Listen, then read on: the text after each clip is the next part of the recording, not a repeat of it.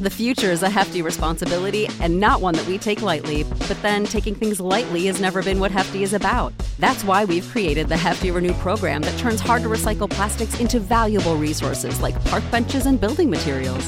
To participate, simply fill up an orange Hefty Renew bag with accepted items, tie it up, and drop it in with your regular recycling. That's it, it's that easy. It's time to rethink recycling with Renew.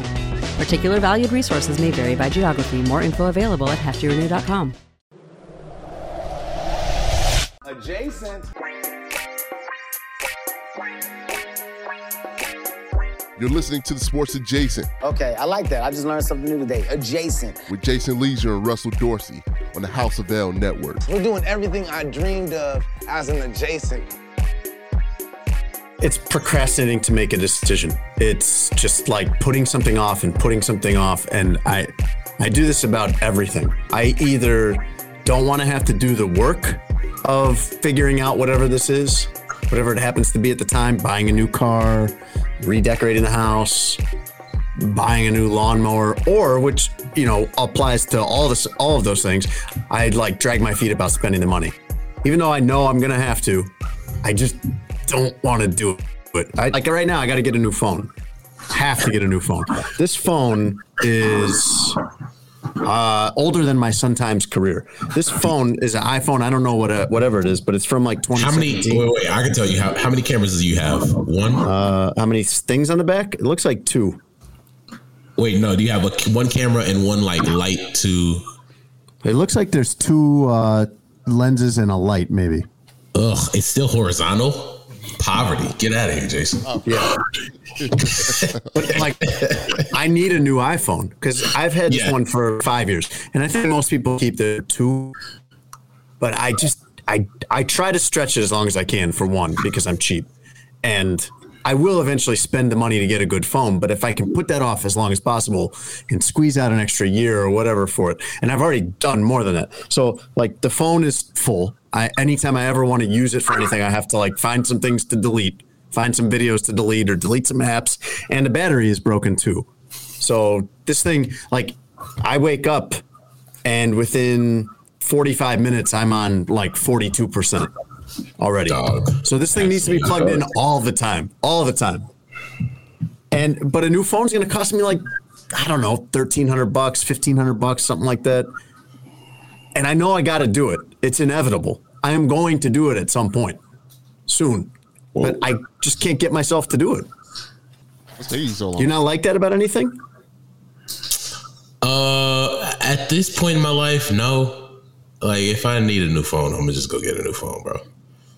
But you like have that. it's it's it's different for you.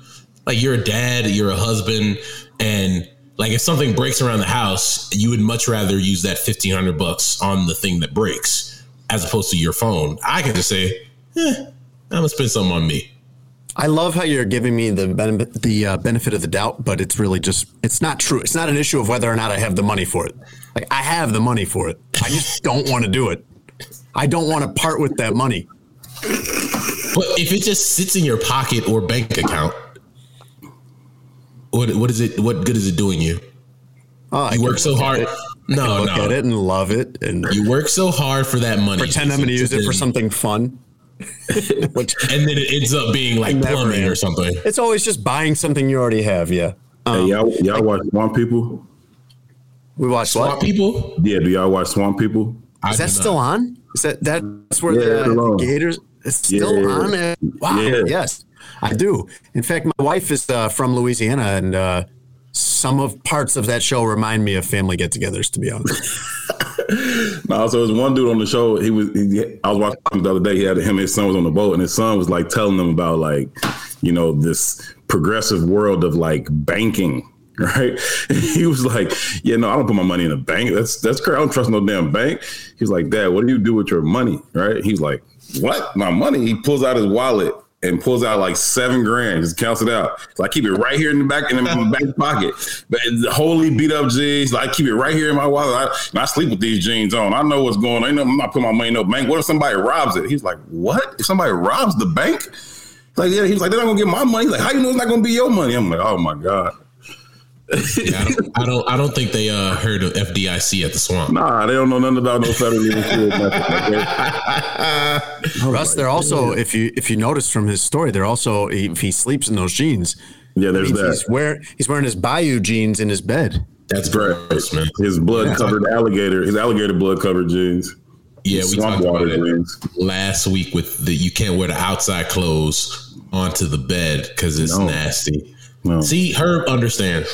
Yeah, Herb, last week I was saying that I had a, a guest come to the, the apartment and Okay. she tried to sit on my bed, Yeah, no. but she, in, in outside clothes. And not just outside clothes, she had taken the L to come see me. Yeah, and I'm like, definitely not. No, ma'am. See? No.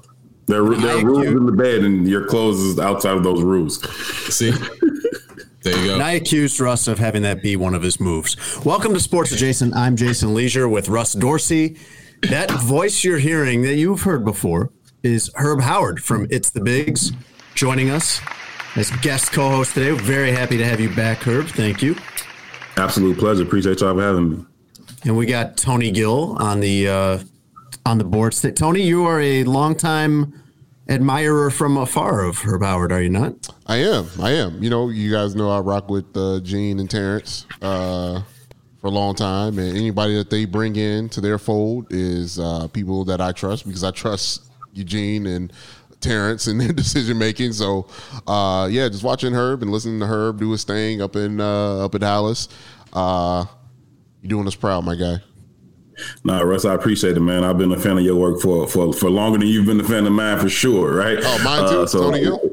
Russ or Tony? You said Russ. You just I said Russ. Yeah. did you just mix them up? He did. He Sorry. did. You know, all black people we look all alike. look alike. I was about to say, all black people look alike. Wow. Tony, I've been a fan of your We're, work. we're not so polite to let that slide. We're gonna we're gonna get you for that. Okay, Russ is Russ is the one with more hair, and Tony is the one who keeps his hair, you know, cut a little more, a little closer. Okay, You know, Does that the help? lips Tony's that, got yeah. the green sweatshirt that says "Free Smoke," and Russ is wearing the one that says, "What does that say? Viking baseball or something?" It does. Yeah. Can you keep him straight, Herb? I'll, I'll do my best, but but Tony, fan of your work for a long time, feel brother. I Good to meet you, you for real. Yeah, yeah, A- Actually meet you. You know what I mean? As as you guys, the listeners know, Herb was on when Tony was on his sabbatical, uh, his PTO that we did not uh, approve upon his arrival at Sports Adjacent. You guys keep But- calling it PTO. I was still working. Yeah. Just half as much for the same pay. right, Half- right. Hey guys, here's here's like this is the opposite of what happens in, in our business, Russ. They're always like, hey, here's something new you can do. Here's something. Do a podcast. Do this. Do this. Do TV appearances. You can do all this. And you're like, oh, for more money. And they're like, no, no, no, no. For the same, Same money. Tony's like, hey, Tony comes at us with the opposite scheme of how about I do half the work but same money? This is this is actually the Don't- don't easier part. Like talking and, and talking shop with you guys and having fun. That's the easy part. The harder part of the job is actually editing.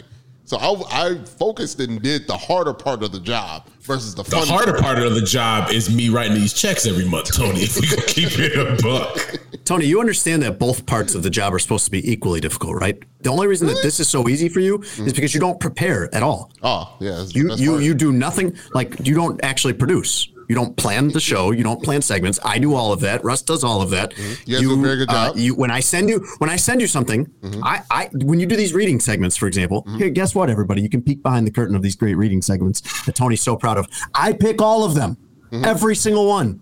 Tony never selects any of it. Mm-hmm. That's right. I find it, I send it to him in email, and he practices it all day to make sure. It, no, he doesn't practice it at all. The first time that he reads it is right before he's got to do it. it. He's just he's shocked that I've called on. Hey, can you read the uh, whatever the Tim Anderson quote that I, I sent you today? And Tony's just like fumbling through his phone. Oh shoot, you know, right as the music's playing, getting ready to read it. And then and then you know Tony like at least half the time does not. Let's just say doesn't read it as well as he reads his NBC Sports promos. Is that fair, Tone? uh yeah, that's right. Yeah. Somehow that job. I, I honestly think we should just start writing half the checks. until he turns it around. That that would For, motivate him. for I Miss think. Yeah. for Miss Reedy. You know what we need? No, for not doing any work. what if what if what if I couldn't read? Or what if I read at like a fourth grade level? Then you'd be talking about Tony, a person that at, couldn't read. thir- at don't. 30, at 30 years don't. old, if you can't read at 30, about. I don't really know what to tell you, brother. Where, what are you even throwing out there? What if I read at a fourth grade level? You're No, he said, "What first? Wait, wait, wait. It's first. What if I can't read at all? That's like, What are you What if, what, if, what if reading was a challenge for me and I didn't want yeah, to but admit it it's to my not. friends? Tony, what if I didn't have a voice? How would I do a podcast? Oh, yeah, that'd be really hard, but that's not the case. yeah, if that was the case. What are you talking about Have you if guys you ever didn't asked me? read? Have you guys ever asked me if I could read adequately? Why would I ask you that? Hey, you know, What, what, why would I ask you that? Tony, you think you have fooled the score, NBC Sports Chicago, us, your friends that you love and care about, Revis High School, Robert Morris, Everybody. that no longer exists. Robert Morris does still exist. No, it doesn't. Not not the one in Chicago. They closed the that baby. school still exists. The Illinois Media School, like you just fooled everybody. Hey man, It's all a sham. It's all a big sham. What do, what did he call those? Uh, actor? I'm an actor. And you're a scammer, and Actors you're not scamming read, us out of our money. scripts. To be honest, how often do you actually see anybody read? Like actually see them read? You can assume because they, good point. of the job they do. You assume that they can. No, it's not a good often do point, you Tony. It's not a actually good see point. Someone read. Herb speaking facts. No, Herb's just. Tony, you ha- you have a job where you have to read things. I'm trying to. How often do I read? Tony, you literally do reads at NBC Sports Chicago. You're not freestyling those like Hov on the mic. Like you're, I mean, you're, you're reading those off of a sheet of paper or off a computer. Look, no, I could just have like a. You know, remember when Nick Cannon on Drumline, where they were like, "Oh man, how's he doing all this amazing stuff?" Like, oh, he can't read the music sheet. Wait a minute, Tony. That's a terrible. That's a He terrible because he lied. He remembered the He couldn't read music. He He remembered. read music. He remembered the sounds and No! and, and and he saw the patterns and then could do the job. Maybe Tony, he was freestyling. No, that wasn't even the sheet music. No, no, he saw. No, no, no. In drumline, Nick Cannon would watch somebody do. He was like, "No, no, you do it first. He would watch them do the beat. Then he would uh, remember the beat exactly and then replicate it. That's how he was able to survive as long as he did until he got found out that he couldn't read the music. That's what happened. That, Yeah, but- that could be me. Yeah, but he, I have no, a but it's beautiful not. mind. He was no, he was a savant. You, you're Tony. Also, how would how would that how would that work in the world of reading? Anyway, sports adjacent and this breakdown of Drumline and Nick Cannon's performance in it is brought Great to you by movie, by the way. I can, I can. uh That's one of those movies I could go word for word, beginning to end. It's brought to you by Sheets and Giggles, not the movie, but our breakdown of it. Uh, you can go to sheetsgiggles.com slash SA and get $23 off your order of great bedding over there. Sheets, comforters, duvets, throw blankets. No promo code needed if you go to our link, sheetsgiggles.com slash SA. They've got the sheet set. They've got all this great stuff, and it's perfect for this time of year. It's so good for summer when it's hot. These sheets are very breathable, very soft. Sheetsgiggles.com slash SA. You go to our landing page, you'll get $23 off your order. Herb, one way that Russ, one thing Russ and I have discussed as far as a method of getting hmm, better performance out of Tony, better effort is uh, we do have the phone number of his fiance. We could have a direct line into her. And I know, I know we would see instant results if we went that route. But I'm concerned that that might be dirty of us.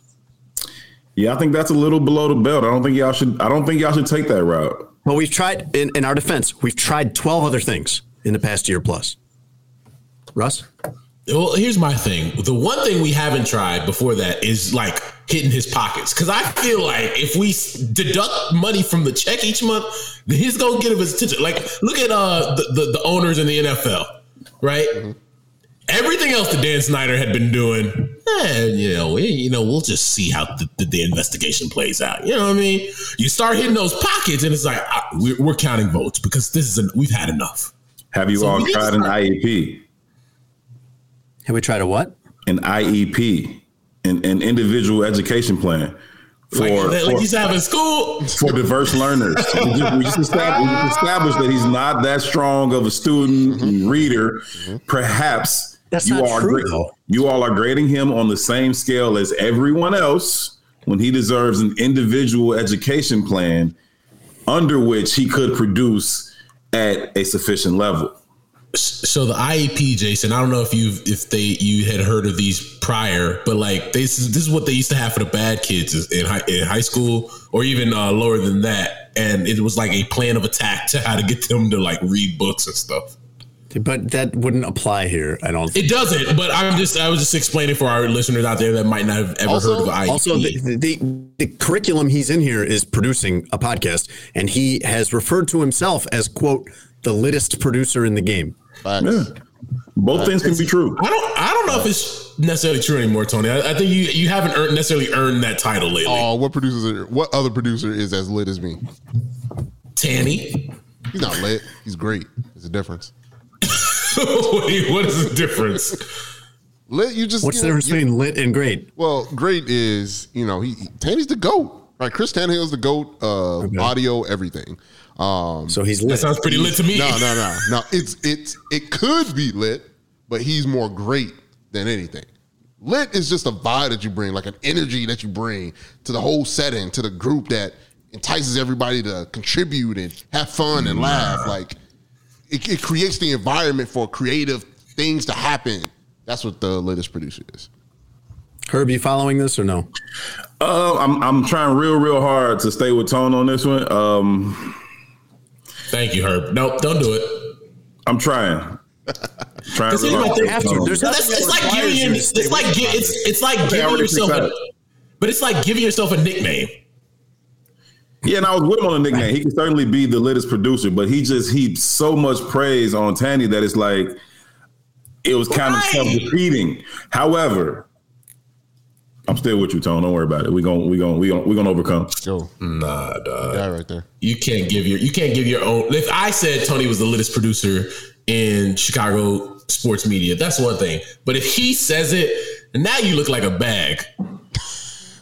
So you, you don't have any self It's true. proclamation, Other bro? people will. Yeah, other Russ. people will say it for you. No, you let people talk about you. You let other people uh, boast on your name. Man, if you don't say that, say to yourself in the mirror every day after you say your prayers, man, I'm gonna attack this. I'm the littest to ever. I'm the goat. I'm the greatest to ever do this. Before you go out there on that field, Jason, before you go out there and ask your questions to whoever said Bears coach is, say I am the littest reporter in this scrum right now. Nobody can do this job better than me. You you don't say that to yourself every day. No, but Tony, you say it. You don't say it in the mirror. You say it on our show. Hey, that's how much I believe it. Also, also part of saying your affirmation is you you actually have to follow through. Well, Russ, the thing is, I think he does it as other places of work. When he used to work at the Score, when now at NBC, uh, Is the on Score Goff's- still paying him? On, on no, they were, but when they were when he was there, and on golf show, like I, I think that he's he for some reason this feels like something he can blow off. All right, I'm a, I Jason, you keep making it. I'm uh, gonna start blowing off sending these checks each month. Also, I don't know if you guys are taking into consideration this show has been wildly successful, right? What if, For if now. I, if I did change? What will be the imp, the impact on the show overall? Oh, how I don't know, Tony. Maybe we get better than we are right now. I mean, God forbid. People God wanted- forbid we improve on the level we're at right now and get, take it to another level. Oh, Tony. Oh my goodness. I can't pe- even believe. people. Oh, People want to join the vibe of the show. People people love the show. Herb Herb came back. The show's pretty lit. Herb If I come, Herb come. Herb, Herb was on the show when you weren't here because you weren't. You you just took a vacation. He didn't he didn't know I wasn't going to be here, be there in that episode, he came on the show because he's my friend. And the show's lit. Two things can be true. You assume it's because of you. I like how your argument to Russ is like, "Hey, Russ, you see how the show is going with uh, two people trying? If three people were trying, it'd ruin it." Oh, yo, that would show a tank. Like we get no listeners. Oh, we'd nobody fall watch apart. videos. Too many cooks in the our sponsors. Jeez, man. Herb is uh, one of the many reporters covering the Bears, and we are in the absolute like uh, driest part of the year as far as the Bears. We're going to off-season practices where, uh, by rule, nothing can really happen. Herb, what? Tell the people what this is like covering OTAs and reporting on and interviewing people when nothing is happening right now. It's really, really difficult because you're kind of watching a hundred or so guys just kind of middle about a grassy area doing things that vaguely resemble football, even though half of them won't be here when they actually start playing football. And you're trying to find things that matter. People like, hey, what are you looking for today? What? Nothing. Like I'm like I'm just I'm just here because I should be, and I'll create something to talk about. It, like, but yeah, it's it's really really bad. Today we stood around taking prop bets on things that won't ever happen. I bet half a dozen reporters of beer that Darnell Mooney will catch 40 passes this year. I mean, not Darnell. No, no not Darnell Mooney. That would Like, you want to lose that bet. Dazz Newsome. You He about to throw thinks the Dazz Newsome's going to catch 40 balls in the regular season. Yeah.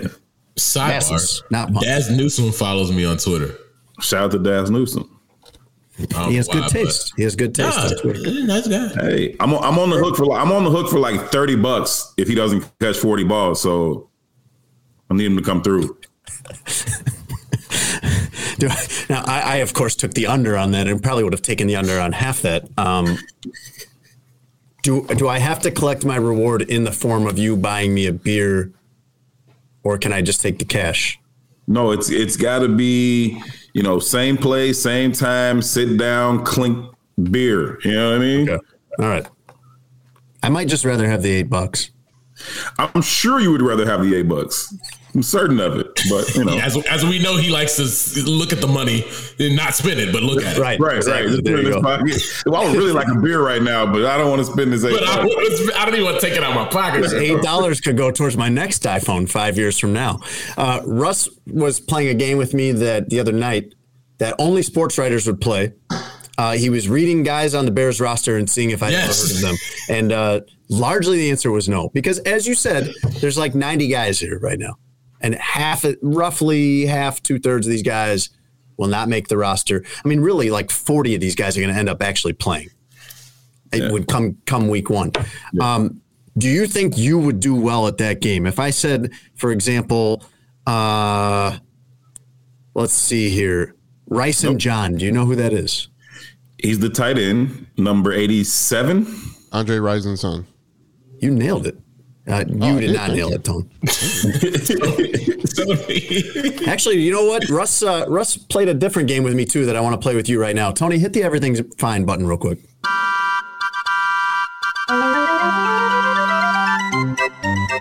Now it's time for a Chicago Bears segment we call This is fine. I'm okay with the events that are unfolding currently. Everything's Fine. That's okay. Things are gonna be okay. We're at this weird stage right now where I can't tell if everything's fine in a serious way or in a sarcastic. I don't know. And I don't think we're going to know for like a year. But the thing that Russ said to me, Herb, I guess you can tell us how fine everything in fact is. Uh, Russ told me that the Lions are better than the Bears. Ooh. Do you think that's, I can tell by your hesitation that might be true, in which case everything would definitely not Can be I fine. explain my point first, and then we let Herb go? Yes, please. All right, Herb. So the fellows that were at the house watching basketball, and during the break of one of the games, before the second game came on, I said the Lions are a better team than the Bears. Jason pushed back against that instantly. He was like, "Yeah, the Bears will always win one against the Lions." at Just least, reflexively. Both." Without Right? any thought, just reflexively, that there's no way that could ever be true. That I can't said, be true. That's I said, Jason, true. I said, Jason, the Bears have one of the worst rosters in the NFL right now. And I said, and I can read you off the Lions roster right now, and just by the names alone, they have to beat the Bears twice. And so then I read the Lions roster, and he was like, "Yeah, it's a pretty good, pretty good team." And then I read him off the Bears roster, and if you take away Justin Fields, Darnell Mooney, Roquan Smith, Cole Kmet, maybe Travis Gibson, he may have heard of three dudes of the 90 I read off. This is, by the way, a lit Friday night when you're a sports writer. This is Right. this is me and Russ hanging out, getting crazy. Right, told, right. told over there. We had the pizza, the, the the the beverages flowing. It was a good night. But Wow. Russ made Russ made a strong case that the Lions have uh, better players. Listen, the, the Lions have had decent rosters before. I mean, let's just think about it. The Lions have a top five all time running back to their credit, probably a top five all time wide receiver. Right? They, they've they've had guys before. They have guys now, but they won't win because they're the Lions. And I would always start this conversation at the quarterback position, and I take Justin Fields over Jared Goff every day of the week. and, and who's he throwing the ball to? I don't know any of those people. Exactly. yes, clearly. because right. because if I'm Jared Goff, I'd much rather be throwing to Jameson Williams and Amon-Ra St. Brown and the brothers they got up in Detroit as opposed yeah. to our, our guy Dazz Newsome, friend of the show. The Bears, uh, St. Brown. the Bears have a St. Brown brother. Yeah, but they got the worst one. Shout out to the St. Browns. I mean, the Browns, because their Saint isn't in the name. Brown. Um, Equanimeous is is is not the one that is the yeah. uh, the star of the family. Uh, Amon Ra up in Detroit is, but it's, it's Byron Pringle, it's Equanimeous St. Brown, it's uh, Dazz Newsome and Darnell Mooney. Like what are we doing here, Jason? Yeah, no, I, I, don't disagree with you when you when you just run off those names, but they're still the Lions, and there's just yeah. something that like, like you can't. There's no way they beat the Bears twice or anybody else. In fact, everybody in the league, with the exception of maybe the Jaguars, is always like, yeah, we can beat the Lions. I'm taking y'all to dinner. Uh, Lions have a better record than the Bears this season. No chance. All right, bet, bet it up. Neither one of them can beat the Packers or the Vikings. So you got pretty much four losses for both of them right there, and then it just ha- comes down to what happens between them. And I don't think they beat the Bears. The, the Bears literally have the three of us, the four of us, and Justin Fields on the roster right now. So like the Lions have dudes. They just okay. got Aidan Hutchinson. They got um Hockenson as their tight end. Like that's a, a legitimate team. So I say the Bears. I mean, the Lions have a better record than the Bears. And if I if if I'm wrong, I will take all y'all to dinner. If I'm right, however, we have to figure out something. We'll take you to dinner. Let's get it. yeah, isn't that how it works? Yeah. Done. Tony, save your checks up. I can't take any more NFC North talk. Please cut the segment.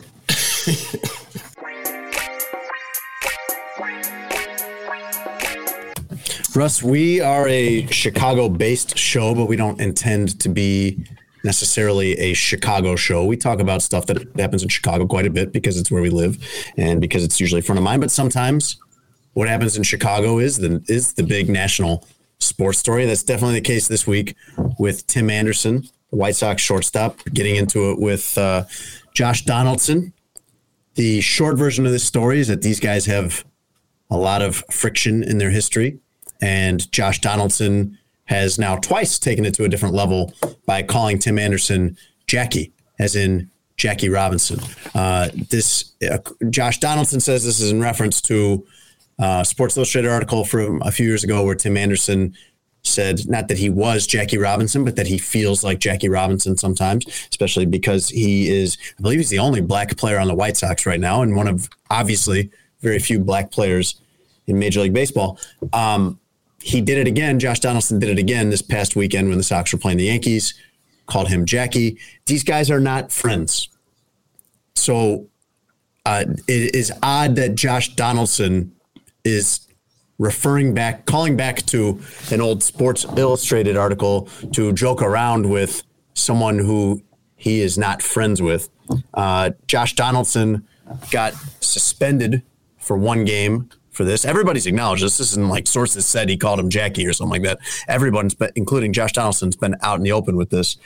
Um, Tim Anderson hasn't really said much about this, Herb. He addressed it, but he hasn't really expounded upon this a lot. Not that he has to, uh, not that it's his job to answer every time something like this happens. And he's often uh, the guy he's he is a guy who has often been involved in situations like this where he has felt every bit of the minority that he is in baseball. What was your reaction, Herb, watching this story play out between these two guys? As it's kind of unfolded, um, for me, first I wasn't. I'm not surprised. I'm never surprised that you know any acts of, of of racism in America, intentional or otherwise. I'm just America has the history that it has, and I think that it's important that we acknowledge. And I think some so many times we try to you know, call it something else or sweep it under the rug or just forget about it or that was a long time ago. And it's present day stuff. It's stuff that happens here all the time. We saw what happened in Buffalo last week. And I mean, I think for me, more than the act, I was more. I guess I had a stronger reaction to how the general public and some of the talking heads reacted to it. And specifically, I watched uh, Stephen A. Smith and Marcus Spears discuss it uh, I think yesterday morning or the day before, something like that.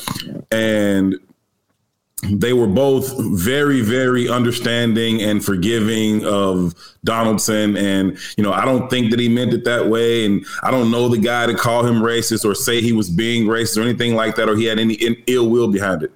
And quite frankly, I don't know him either. Right. I don't know him either to say that he is a racist or anything like that. What I do know is that every time another subset of our culture is offended, intentional or otherwise, right? They stand on it, they call people out, they hold people accountable, and that person is um, expected to make amends for their wrongdoing or the harm that they cause, intentional or otherwise. You can't accidentally offend a member of the LGBTQ community. You're gonna have to own up to that, right? But I think every time it's black people, it's like, oh, we don't we don't want to play the race card. It's not nobody's playing nothing. This is America, right? Like what what about the history of this country would lend you to be so forgiving or or or you know so beneficial in terms of the doubt to this dude? Like there's for what reason, right? Just say he offended Tim Anderson. Now, whether he meant to or not, whether he had any type of malice behind what he was saying or not, Tim Anderson was offended by it. So you come out, you say, hey, I understand what I said was wrong. It was misplaced. I didn't mean it that way. I apologize. I learned from it. I won't do it again. End of story. All this explaining it, and I heard it on an article, and I thought he was cool with it, and we've done this before. Like we don't need to explain it. And black people certainly don't need to find themselves making excuses for it or finding a way to say, okay, it's okay. It's okay. Nobody else does that. Not the Jewish community, not the nobody, no other community accepts that. When they find themselves offended, they expect someone to make amends for it. And I think that it should be the same for us. And it, it's disappointing to me when specifically black people are like, ah, we need we, this, this, this one isn't that bad. We should let it go. Like somebody got a nail on our neck for nine minutes in the middle of a street for it to be bad. Like, no, if we're offended, we're offended. Correct your behavior, apologize, and move on. Herb is uh, correct in everything he just said. I think for me, a couple things. One, I was more surprised that Donaldson admitted it after it came out what he said. One, then the the the the the story that you give of oh this is an inside joke we've have i don't have inside jokes with people i have beef with. I don't i don't even you very rarely even talk to people you have beef with. Yeah, who jokes around with people that they have friction with? And not only did they have beef literally the week prior when the yankees were in town josh donaldson and tim anderson had beef. Benches cleared yeah. the whole shebang so to pretend like this is some ah oh, that's my man's we always making this that's ridiculous. The other part was, I think I'm with her. I was more disgusted by the fallout and and everything that I saw publicly from people, where whether it was oh Tim Anderson's race baiting or you know he's a fake tough guy, or you shouldn't compare yourself to Jackie Robinson, or one of the most disgusting things. No, not one of the most. The most disgusting thing was I saw a black man with a a big platform, and I'm not gonna give him the benefit of saying his name on my platform, but I saw him on his Twitter say Jackie Robinson dealt with real racism. Whatever Tim Anderson is doing is not that. Then proceeded to call Tim Anderson a fake tough guy.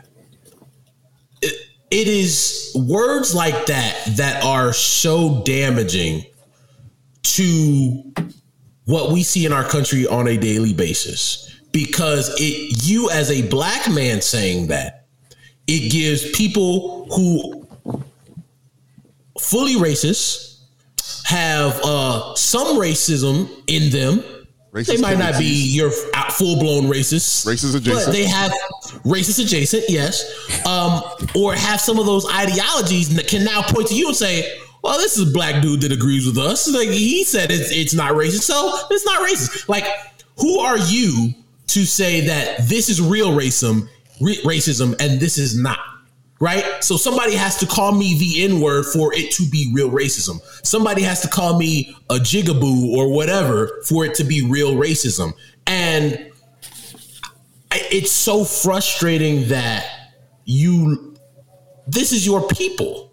This is you like people you, you feel like you're somehow, you know, going to be loved more by uh, outside communities because you took this stance and it's disgusting. And I think the other part of it is where the following day you had some Yankees fans, and I won't say all, some, that after the context, after everything had come out, proceeded to chant Jackie at Tim Anderson when he was at the plate. And it's sad. It, it's it's sad, and I wish that people didn't try to tie them. You know, people were tying themselves in knots trying to defend what Josh Donaldson said. Russ, And doesn't they're- def- I'm sorry. Go ahead. Oh, I was just gonna say, there's so many people. Aaron Boone, his uh, Josh Donaldson's manager, came out and said that wasn't the right thing. Aaron Judge came out and said that wasn't the right thing. And you even had Tim Anderson uh, on the day we've recorded on Tuesday say, "Look, I haven't talked to dude since 2019 after he's called me that the first time. And I said, we never have to speak. You don't have to speak to me. I don't have to Yeah. speak to you. Tim Anderson's not going to do one of these peace summit press conferences with Josh Donaldson. Um, No. Doesn't this incident kind of prove, kind of not, not not that it needs to be proved necessarily, but doesn't this kind of isn't doesn't this incident serve as evidence to Tim Anderson saying that he feels kind of like Jackie Robinson? Tim Anderson to me from out from the from afar as a guy that doesn't cover baseball, it seems like Major League Baseball wants to say that Tim Anderson is their black friend, but he's not actually welcome at this mm-hmm. country club.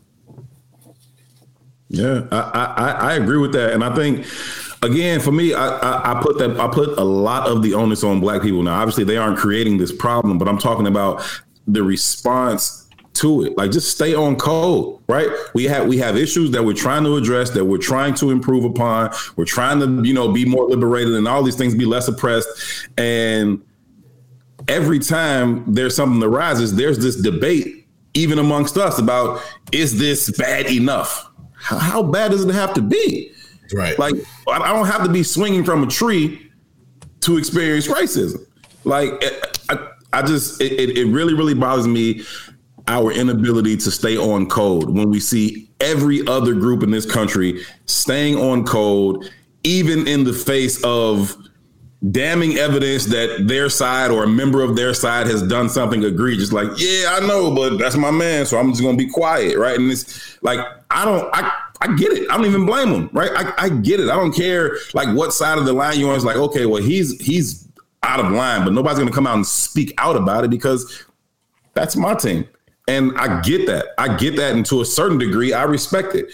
It's disheartening when when when black people are unable to do that in such such instances. Uh, Tim talked about it today about uh, Josh Donaldson's uh, referring to uh, him calling Tim Anderson that back in 2019. Uh, he said, I told him we never have to talk again. I won't speak to you. You won't speak to me. If that's how you're going to refer to me, I knew he knew exactly what he was doing. So that was Tim Anderson's response to Donaldson saying he called him that in 2019. Um, this is just kind of goes to the traditional Black American trope of, um, if I don't think it hurts you, then it doesn't hurt you, uh, and that goes to a lot of different landscape. And one prime example that uh, that I'm constantly reminded uh, is uh, Black women in hospitals. They're more likely to die, uh, even though we've made plenty of advances in in the medicine field of childbirth. They're still the most likely in terms of per uh, what per um, Yeah, we've got like birth uh, like birth mortality rates for black Right. women in this country that are akin to like third world countries. Yeah. Uh, and it's because traditional other cultures don't believe black women when they say that they're in pain or they are hurting. Um, if they don't see some extreme version of pain, then they don't believe a black person or a black woman in that example. Um, and this is just another case uh, of a black person, a black man saying, no, I'm not cool with this. And they're coming to their own decision saying, uh, it's fine. And, and it's like, what do you hear how it is? This is how it is for a lot of black people in majority of white spaces. we got to deal with a lot of crap. And you can't say too much because now you're loud, now you're ignorant, now you're causing issues for everybody else. So just because Tim Anderson didn't cause a riot the first time in a majority white space, that doesn't mean he was okay with it. And he obviously made a statement to Donaldson the first time he was called that, um, saying, "No, I'm, we don't have to do this. You don't say anything to me. I won't say anything to you. If that's how you're going to do, if that's how you're going to refer to me on this field, don't say anything to me because you obviously don't are out of your mind.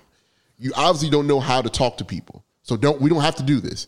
And then Donaldson, being the bag he is, did it again. And then tried to find an excuse for it. And then tried to find in his own brain, tried to find an excuse for it. All that to say, Tim Anderson, and it, it, it goes to what Jason just pointed out he's doing that experience just in a modern time. He's he's not in a, uh, a majority black space. He has uh, had issues in what he's talked about in terms of how to be himself in a space that doesn't look like me. He's been in locker rooms where he's been the only black person. He's been in a workspace where he's the only black person in there. So it's annoying when people just don't believe you. As much as you try to speak it, as much as you try to say how you're hurting or you're hurting me, when people don't believe you, it sucks. It it ruins your humanity. And it's like I'm I'm human just like you. Why don't you believe me when I say you're hurting me? And that's the most frustrating part about this whole situation to me.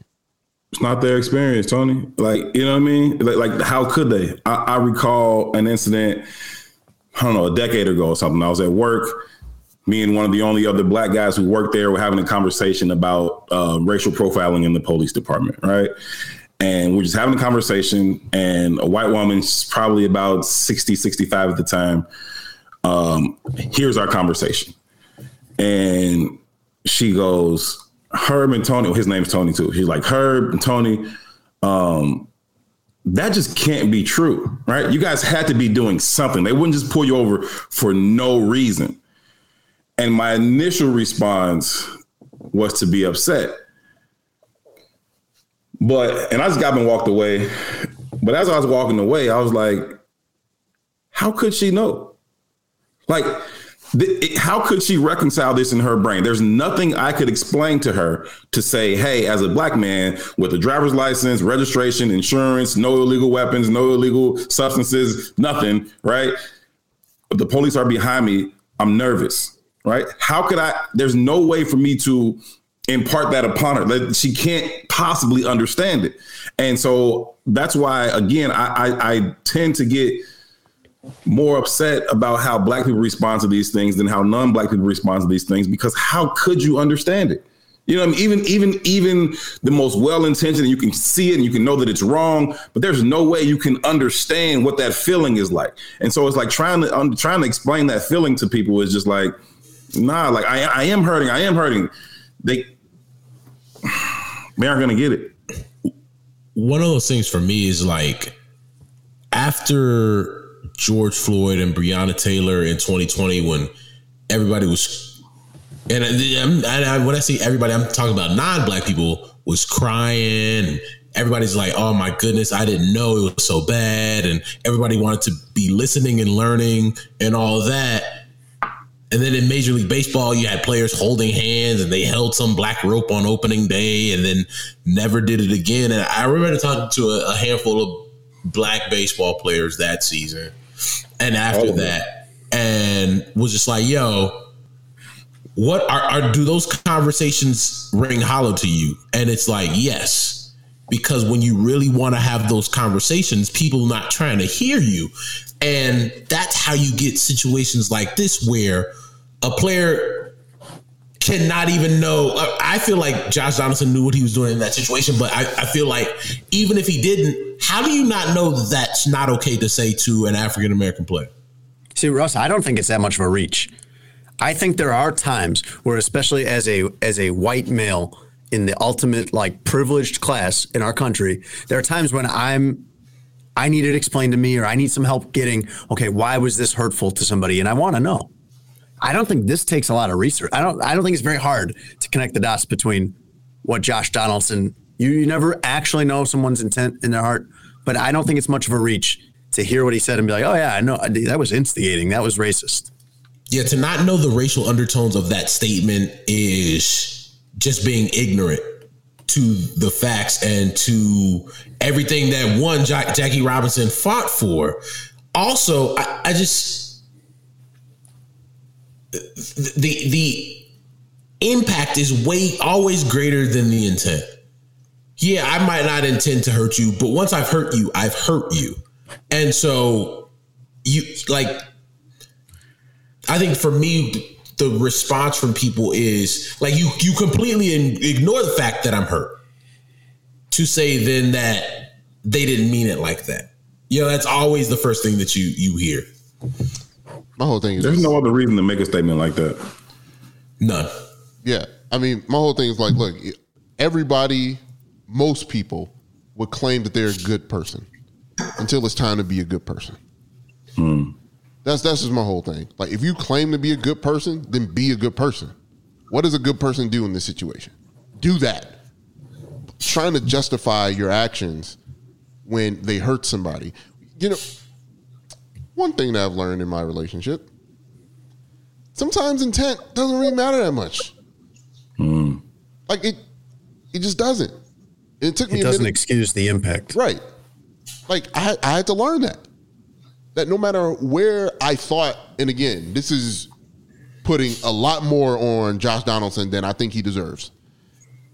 If his intent was to do it in jest, and then it was a bad reaction, his response tells me he is not a good person. Well, one, his history tells me he's not a good person, one. But if you want to isolate this example, he is not a good person because Tim had an issue with it. And his response was to fight back instead of saying, "Oh, I didn't know. I thought I thought we were cool." Like for real on the field. That, that's that's my bad. I apologize. And then after in the post game, you say, "Hey, I was wrong in that aspect."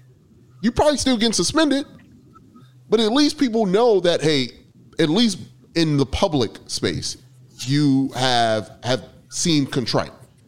But he didn't do any of that. His coaches in behind him, the other black players, or the, we only saw, uh, heard from Aaron Judge in that aspect. It, it doesn't seem like he's behind him on that aspect. But yeah, where where are those conversations in that locker room? Why is Josh Donaldson, who's been a bag almost his whole career, how is he still continuing to get jobs? Again, he's he's good at baseball. He's still able to hit home runs. But how come nobody is discussing this with him? Like, why is he in his locker room? He is not a good person. Why is he here? So, you know, this will this will keep Josh going. Donaldson. Josh Donaldson wants us to take into account context in this. He wants us to know, hey, this was something Tim Anderson said in a in a Sports Illustrated story years ago.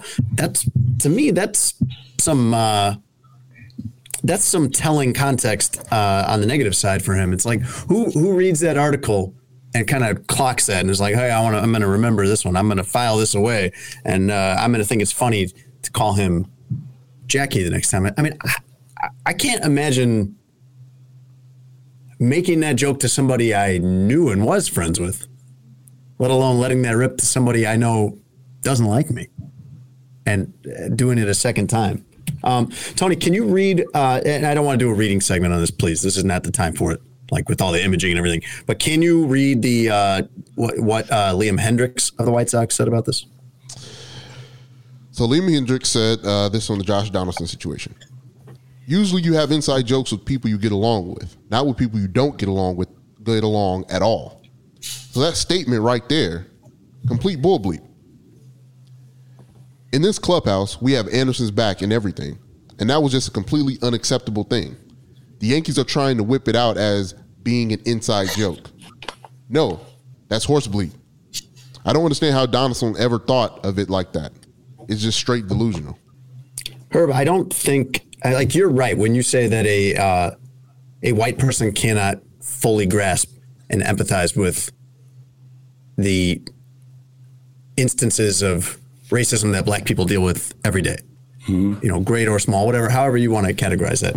You have to you have to try as a white person, you have to try to even begin to understand that. And you, and you should, especially if your colleagues are are black people like you're I mean, that should be very obvious to you. I'm sure, I don't know Josh Donaldson's history, but I'm sure he's played with black players. He- Like Tony said, he plays with at least one black teammate in Aaron Judge right now. I mean, you have to make an effort to do that. And I and it it's odd to me trying to look from Josh Donaldson's perspective that reading that Sports Illustrated story about Tim Anderson wouldn't enlighten him in some way to what that experience is like.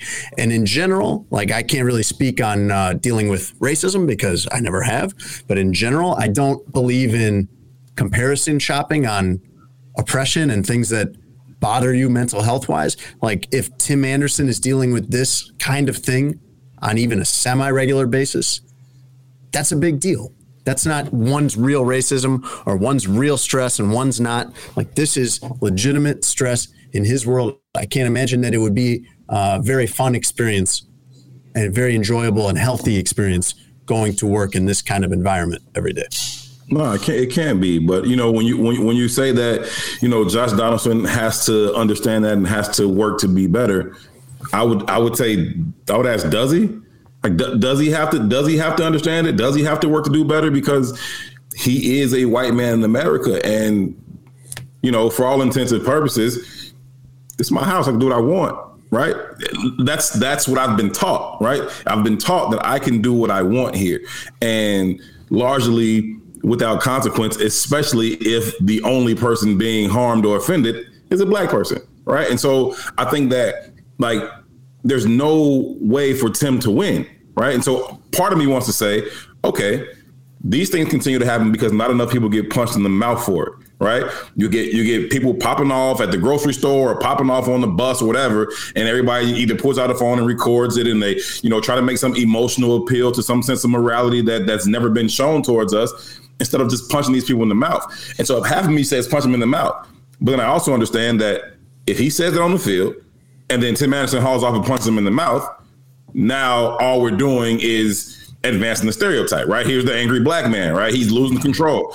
And if you don't punch him in the mouth, and then you go into the media and say, hey, he said this to me, I'm offended by it. And then everybody's like, "Mm, offended by what? Calm down. Stop playing the race card. And then it, it's still you, you still end up kind of um, in reinforcing the negative behavior, like one way or the other. And so it's like there, it's, it's hard to find a win, and then it kind of just reinforces the bad behavior. So for Josh Donaldson, if I've been a bag my whole life, nothing's ever happened to me. I'm still a, I'm still a millionaire baseball player. I still get to do what I want every day. Like, why do, why I gotta stop now? Well, here, here's where it could be affected, I think, Russ. Like, I as of Tuesday night, as of the time we're recording this, and maybe different things come out over the next couple days, I haven't seen a real strong statement about any of this from the Yankees.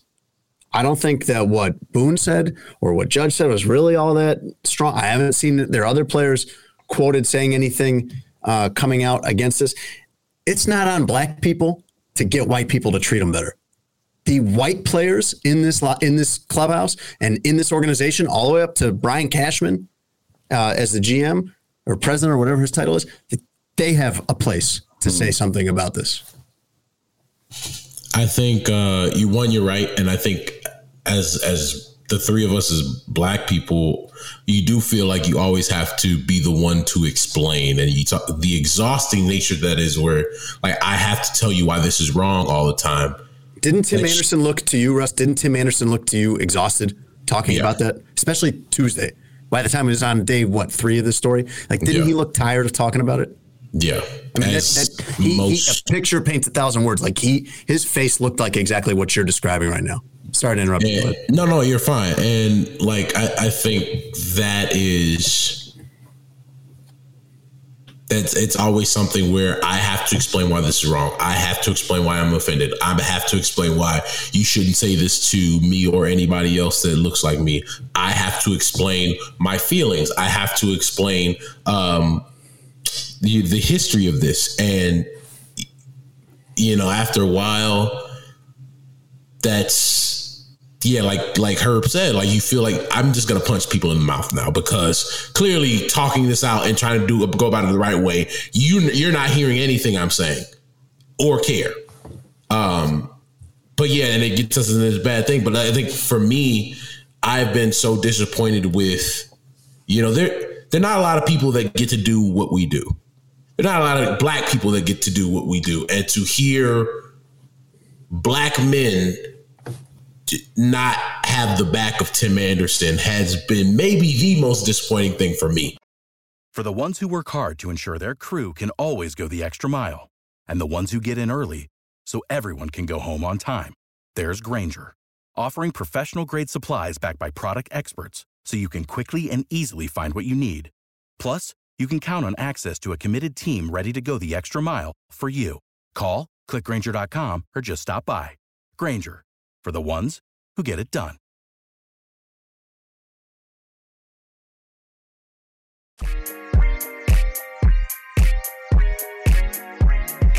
I think basically our whole show today is going to be calling bullshit because we just did it on Josh Donaldson, and uh, we could do it on Nick Saban and plenty of others. But let's do the actual bullshit segment. Tony, hit the button. This is Bullshit. Time to call out the world's hypocrisies with bullshit. high quality bullshit. World class designer bullshit. To be sure. Bullshit. Presented by Sheets and Giggles. They just say whatever they think will interest the audience or make it appear that they know what they're talking about. And what comes out is bullshit. Russ, this has turned into one of my favorite segments, if not my favorite segment every week. Look, look, you guys listen to the show. You guys listen to other radio shows, podcasts, etc. You know what this is. You know this is a sponsored segment, but it's actually good. Like I actually love doing this and would want to keep doing this even if we change. But we're not going to change. Sheets and Giggles sponsors I call bullshit, and you can go to sheetsgiggles.com slash SA. That's our landing page and get $23 off your order. You don't need a promo code. It puts it in automatically. If you go to that link, uh, you can get their sheet set perfect for summer because it's 100% eucalyptus, very soft, very breathable. Uh, you're not gonna be I, you're not gonna be sweating through the night in these sheets, not at all. Russ actually was looking at their uh, website. They get great reviews, and everybody I know, including should. myself, that has gotten these sheets loves them. Here's a review, a five star review of Sheets and Giggles that I'm reading from Shelly R. It says five stars. Thank you, Sheets and Giggles. My wife and I have been trying to get pregnant, so I bought your sheets to help with that. Thank you so much.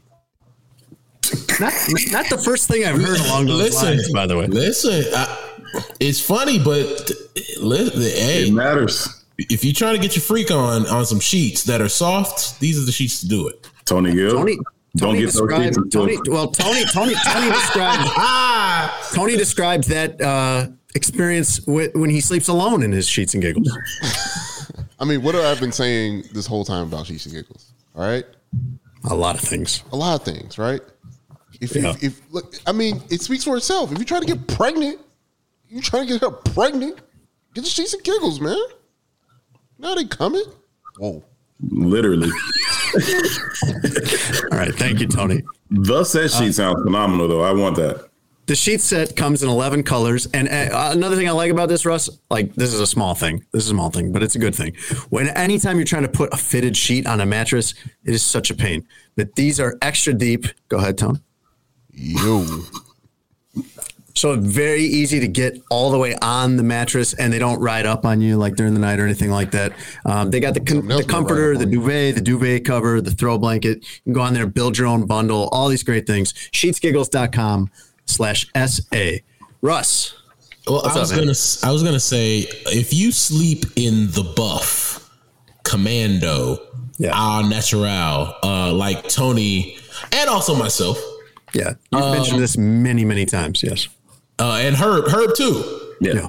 Th- these are the sheets for you. Like Herb, I don't know if you're in the market, but use our promo code. These sheets, they they'll get you right. I'll I'll have them by this weekend. Let's get it. I sleep in my underwear. I like to. I like to just you know the Why? underwear. Nothing Just else. This, this, this, wait, but we're gonna I sidebar. don't know. she- uh, I don't know. uh, we're gonna sidebar this um, bullshit for a second because I want to know, like, once you go once you go drawsless, Jason, you're not going back. I promise you. Well, I have before, but there is an issue of like, I have kids, and when you're a parent, anything can happen in the night where you have to jump out of bed and go running because somebody's crying. So I got to have something on. Incorrect. I have I have the answer for you. Incorrect. You keep you keep the shorts. You have shorts, sweats, joggers by the bed. Anna or Grace jump in and say, "Dad, I uh, something happened," or No, "There's no, a no. raccoon My, in the no, no. house." My, my kids don't come in my room. I got to run out of the room. But I can't, I'm not going to get jolted awake, Russ, at like 3 a.m. by some kid crying in another room and be like, well, let me think this through. I better put my shorts back on and I better, you know, I'm just going running. I'm- I don't want you to scar, I don't want you to scar your children, but I think if you had some shorts by the bed, you can throw those joints on in like one second and be fine. Is your comfort less? Is your comfort less important than these hypothetical situations that you're building in your mind? It, yes. You don't want uh, or no, I guess. Like whatever. Exactly. I don't. I don't. I'm confused by the phrasing of your question, but I'm, yes, I'm saying your comfort is the most important thing, and these situations and scenarios are made up in your mind. They're not even real yet. if if the trade off is I wear, you know, some underwear to bed versus I go sprinting down the hallway to tend to one of my crying children. You and all of a may sudden when I go get sprinting there, down the hall. realize that I've got nothing on. Then yeah, I'll, I'll, I'll take the trade off of wearing some underwear to bed. It's not guaranteed that you're going to be sprinting down the hall, though. It could always happen. See, you don't know about this life at all. I don't. Russ, But I Russ, I do. I, I sleep well. I do have a question. You live in a nice place. I do. uh, with big windows. You I don't. just- I, I've never. I've never once closed the shade, Tony. I know. Nobody I already can- know nobody can see Nobody can see you that Nobody high up. you, in the windows. You've been. You've been to the house. Mm-hmm. You know how, how high up it is. For me, I am very comfortable with my body. I So, worked do- do you- very hard for this physique, and if We- you're we looking, exactly how you congrats. with your body. Congrats. If you want to look at me from 45, 60 floors up, Enjoy. welcome welcome to my OnlyFans. I'm not sure if that's quite the right. Just a heads up, Rush. but Rush showing meat out here. He not showing feet. He showing meat out here. Nobody can see in the window. Meat not feet. can Hashtag see meat not feet. Nobody can see in the windows of like a hotel or an apartment building that's 40 stories high. You got a telescope. You got some binoculars. Who- There's a you zoom see in lot people option on your walking around downtown Chicago on the sidewalks with a telescope tone. You'd be able to Looking see up. Mm-hmm. You'd be, you'd be able to see it. Okay. Russ, what would you like to call bullshit on besides uh, the things we've already covered, which is Besides you wearing Donaldson clothes. and my underwear choice? Yeah, uh, my dad texted me this morning like my bullshit is Josh Donaldson. So, Dad, we got it covered. We we took care of that one. Hopefully um, we do. We'll have to wait and hear because because we will get his feedback. Her Russ's parents are both on Twitter, and uh, they they usually are they very regularly let all of us know whatever they think, and they're generally fans, so most of it's positive, if not all. the I problem like is I like that. No, like it's it it's, yeah. it's cool until it's not her because then Tony puts me in all these awkward positions on here talking about Russ, you know, when you're slinging meat out here and things like that. And my mama listens to this podcast Yeah, at yeah. four in the morning. She just got done praying. She read her Bible at that time, and then she hear Tony talking about me slinging meat. It's not really the combination that I want. But but you are you are here though, Russ. You are alive, so there's that. It's neither here nor there. Me, my, my bullshit this week is the Pittsburgh Steelers. Now, the Steelers have been without a GM all offseason, right? They went through um, free agency, they went through the draft without a general manager. They had interviewed dozens of candidates, and today they hired a GM, fellas. The problem is they hired a guy that had been with the organization for 20 years already. That's right, Omar Khan. Omar Khan, their VP of football operations, had been they hired him today, and it's like, bro, if you were just gonna be hired a brother that was down the hall, why do the runaround with two dozen, three dozen candidates, bringing them in second, third interviews to just hire the brother that you had at the corner office? Say, hey man, you want to be the GM? Cool, you're hired. Like, what are we doing? I'm calling bullshit on the Steelers. Russ, I remember when uh, the Bears were in their GM search and Omar Khan's name had come up, and I thought, well, this guy, this probably should be the guy. They should. This is probably the guy they should hire. If you look at his resume, I mean, he's a little like you know, it's not all on the personnel side, some of it's business side, but like the Steelers are one of the really good organizations, one of the really like functional, successful, uh, stable. The Bears think they are. Who right. Bears think they yes. are. Yes. Yes. Thank you. And uh, exactly right. Yes. Bears should have beat them last year. Uh, either way, that's that's beside the point. Herb. Um, but I was thinking, like, why would this guy? Why would why wouldn't this guy get the job in Pittsburgh? He's been there twenty years. He's been twenty for two decades. He's been part of all of their success, all their stability, all, everything about them that the rest of the league envies. This guy's been like the right hand man helping create all this. Like, why wouldn't why wouldn't they just hire him? And it took them five months, but eventually they did. Uh, I'm going to call bullshit on Patriots quarterback Mac Jones being in quote the best shape of his life. He already there. He, he just he's turned like 23. 20. Yeah, he already there. Best shape of his life. a, a, I, a, I hate hearing this this time of year. Some so and so's in the best shape of their life. But B, that's something somebody my age would say. What's a 23 year old doing walking around saying they're in the best shape of their life? I'm expecting Julio to say that or Odell Beckham to say that. Right. Right. Yeah, he should be in the best shape of his life. He's a second year NFL pro. Like you should definitely be in the best shape of your life. Like when would you have been in better shape? Like high school? he also, by the way, he weighs the same as he weighed last year. Usually, and that doesn't mean that it can't be like a better 217 than it was last year, but usually when someone says this, they've lost like 20 pounds. Mm-hmm. I can, all right, can I shoot? Can I shoot I'm Mac sorry, Jones do we- some bail? Yeah, just, well, I need to too, also, by the way. Mac Jones is the one that said this.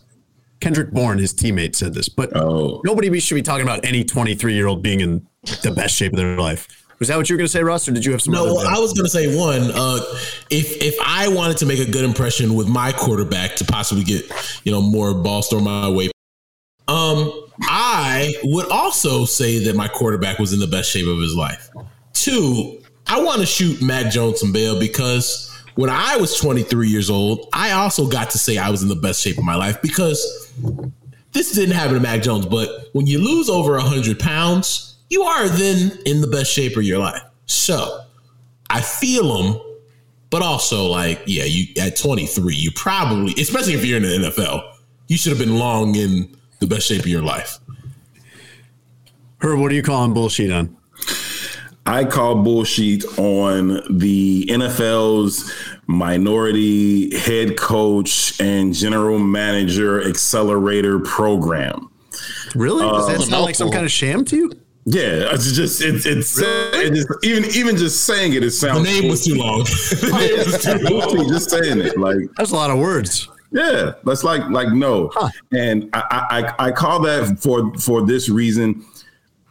Again, it, it may be well intended. I think the Rooney the Rooney Rule is well intended, mm. but it doesn't really produce anything. And what it is is just more symbolism. And I'm I I know we've been talking about this seemingly for an hour, but I'm just the symbolism doesn't work. Like, what are we gonna do about it, right? And it's not that hard. We overcomplicate these things, and when it's time to like look at, you know, unjust treatment of black people, it's like, oh, we got to do a study, and we got to call in some scientists, we got to do this project, and we got to figure it. It's not that hard. Don't be a bag.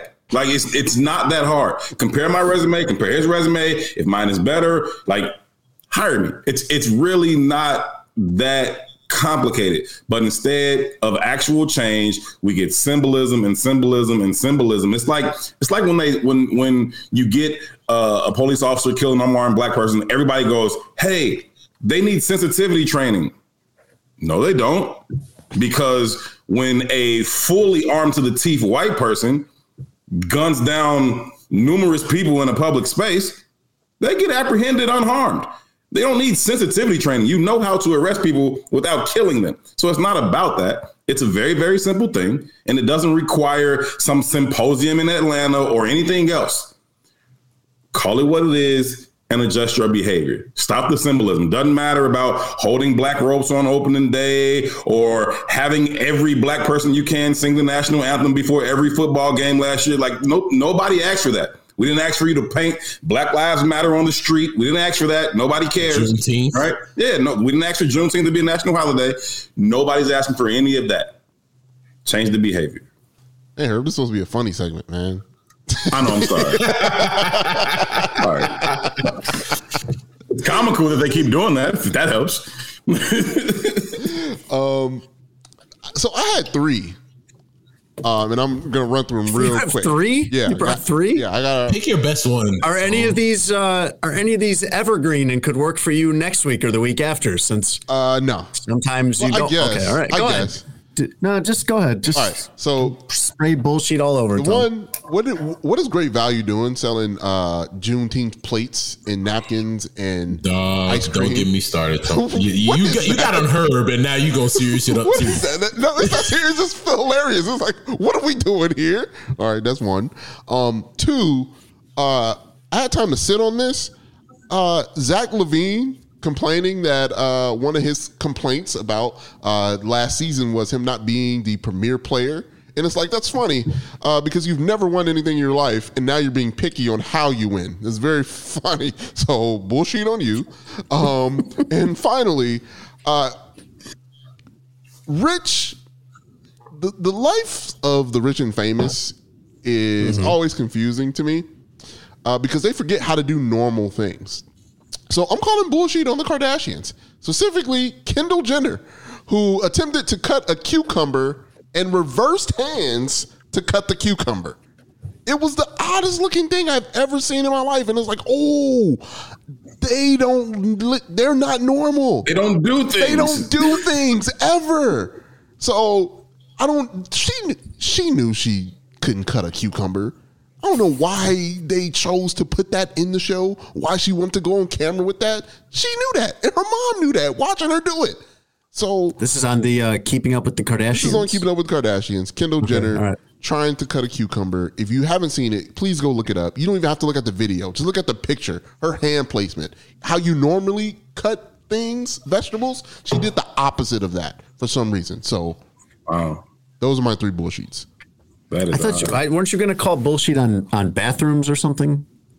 Oh yeah, yeah. Didn't you have some Yeah, complaint that- that about about that was- bathrooms at restaurants? That's that's evergreen. I had to run these because these okay, were you can save topic. that one. Okay, Yeah, good. I'm All gonna right, save yeah. one. I'm glad you got the Kendall Jenner cutting a cucumber one in. That's important. Okay. Can, can I throw in an honorable mention bullshit, please? Tony just did three, so you can do whatever you want. Plead the Thank floor you. I, I, I, I wanted to do this one too, but then I chose the NFL thingy majigget. Um, I call bullshit on the age old saying that if you can huh, you can hear. Irks my soul. Mm. It's always irked my soul. Mm. Every time I hear somebody say, if you can huh, you can hear, it's like, what? Like, I don't know who started that, where it came from, but it, it it really bothers me. And I call bullshit because I I didn't hear you. So you said something. I didn't hear you. So I said, huh. If you can huh, you can hear. Why? Why is it that I can if I can utter the phrase huh, then I heard what you said. It, it's always I irked obviously me. didn't. I obviously didn't. That's that's for all the moms and grandmas out there that used to yell. Mm-hmm. Yeah. Yeah. I hadn't heard that one, but actually, I kind of like it. I think I might start saying that to my kids. See, look what you did, this- Herb. Yeah, this has had the opposite of uh, the effect you intended, Herb. I Call Bullshit is brought to you by Sheets and Giggles. You can go to sheetsgiggles.com slash SA and get $23 off your order of the softest, most comfortable sheets and comforters and duvets and everything else that you're going to find. Sheetsgiggles.com slash SA.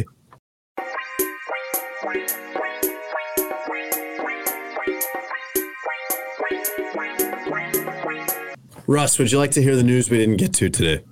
Yes, sir. Well, the All NBA first team has been announced, and uh, I'm sure Tony's going to be upset with this because he just inevitably is with everything they decide. But uh, the five man All NBA first team is Giannis, Jokic, Doncic, Tatum, and Booker. Objections? Anyone? Everyone's happy with this. I'd go Ja over Booker, but other than that, I'm okay with it. I just didn't play enough. I still think he was the more dominant player, but it's it's whatever. I don't I don't I don't care. I blame the Doesn't dream Joe- team. Doesn't Joel Embiid have to be in here? How is he not in the? Oh, you gonna have him, the guy who finished second in MVP, be first over the guy that won the MVP? That would be my only argument. Like, unless they is a rule about having two centers in there. It's like that I don't know what I don't know exactly how they do this, but I'd put him in over Giannis if I had to. But if we're going positionless, I'd put him in over. I'd put him in over everybody but Jokic, pretty much. I think on merit. Yeah, I think I think Joel Embiid has to be in there too. I think if they were the top two candidates in the MVP, then they should both be first team. I don't care if you got five centers in there. Like you take the five best seasons. You know what I mean? And I think that Joel Embiid has to certainly had one of the five best seasons in the National Basketball Association. That being said, I blame the Dream Team for all of this. Well, why is that? They expanded the game globally. Now, four of the Okay, all right. okay. I'm not doing good, this good, with you, good, Herb. good exit there. Herb. I'm not doing this with you, Herb. This man said. I mean, Giannis, Joel, all of them.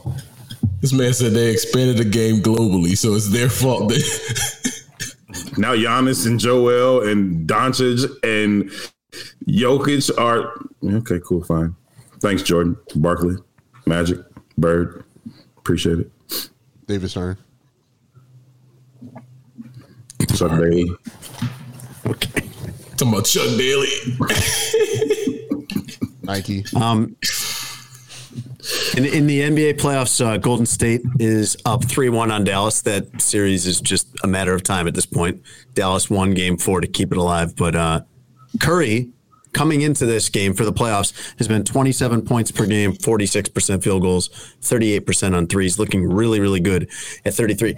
I think that their story of how they've found this again is really amazing. And I think this has been downplayed but usually when it falls apart, usually when it dissolves, it does not come back. I mean, you saw this team lose the finals to Toronto, lose Klay Thompson, and then they were bad, and then they were just okay. I mean, two years went by where they were not any, anything near a contender, and they're right back there on the brink of the finals. They they still have, and they've done it with the main guys. This would be like Russ if the, if the Blackhawks had uh, gotten it together again with the same guys. Like it just it just wasn't going to happen. It once it starts going downhill with players of that age, it keeps going that way. But those three guys, Curry, Thompson, and Green, are all still really good in their 30s. And now they've kind of replenished it on the back end here with Poole, Wiggins. Tony, what do you make of uh, of Wiggins, of Andrew Wiggins, his career at this point? He was the number one pick, number one overall pick back in 2014, widely viewed as not a bust, but a but a disappointment, an underachiever. If you look at his career as a whole now, given what he's done in Golden State, how do you view him? uh, that Golden State won that trade handsomely for D'Angelo Russell. Um, they got the picks, and for, and they said he has the gifts. He needs to be here, and we will fix everything. And they fixed everything. Like, The teams always think that about somebody in any sport, and a lot of times they're wrong. but Golden State got the secret sauce.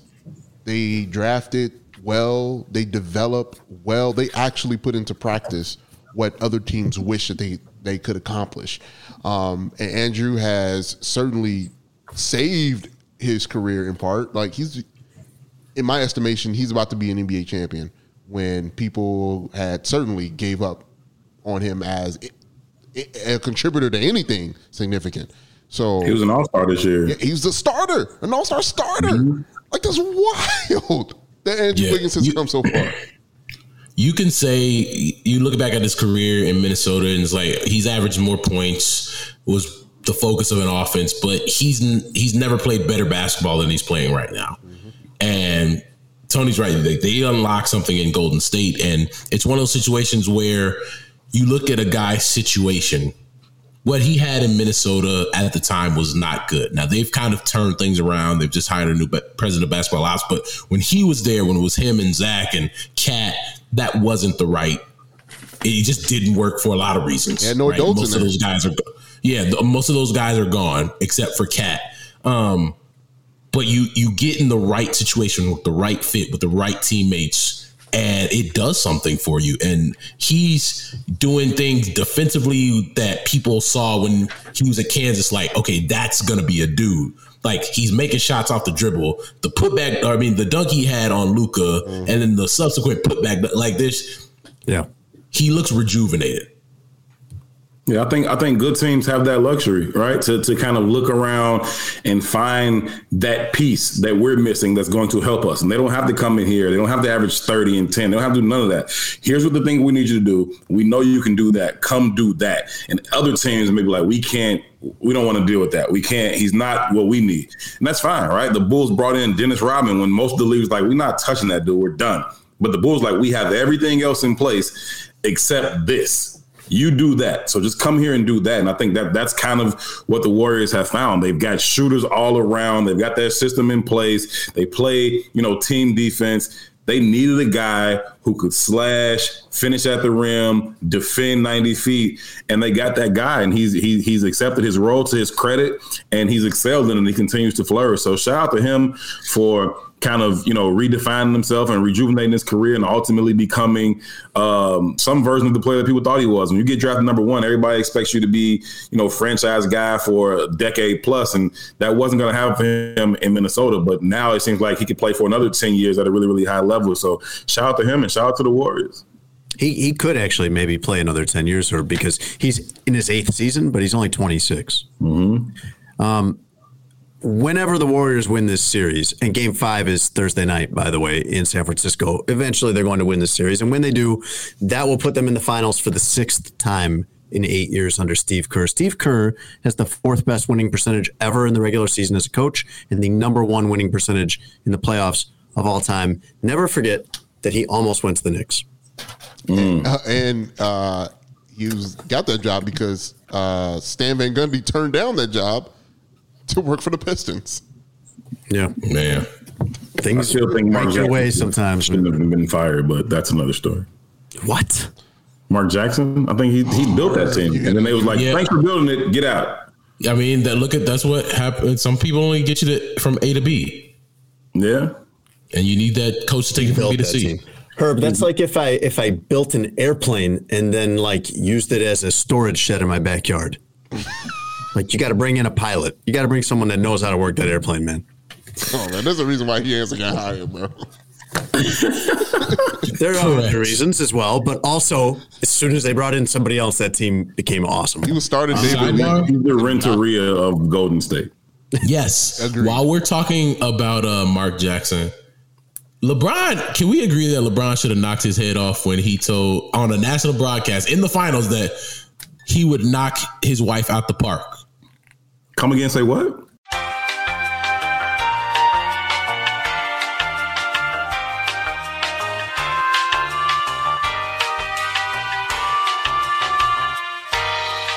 Whoa.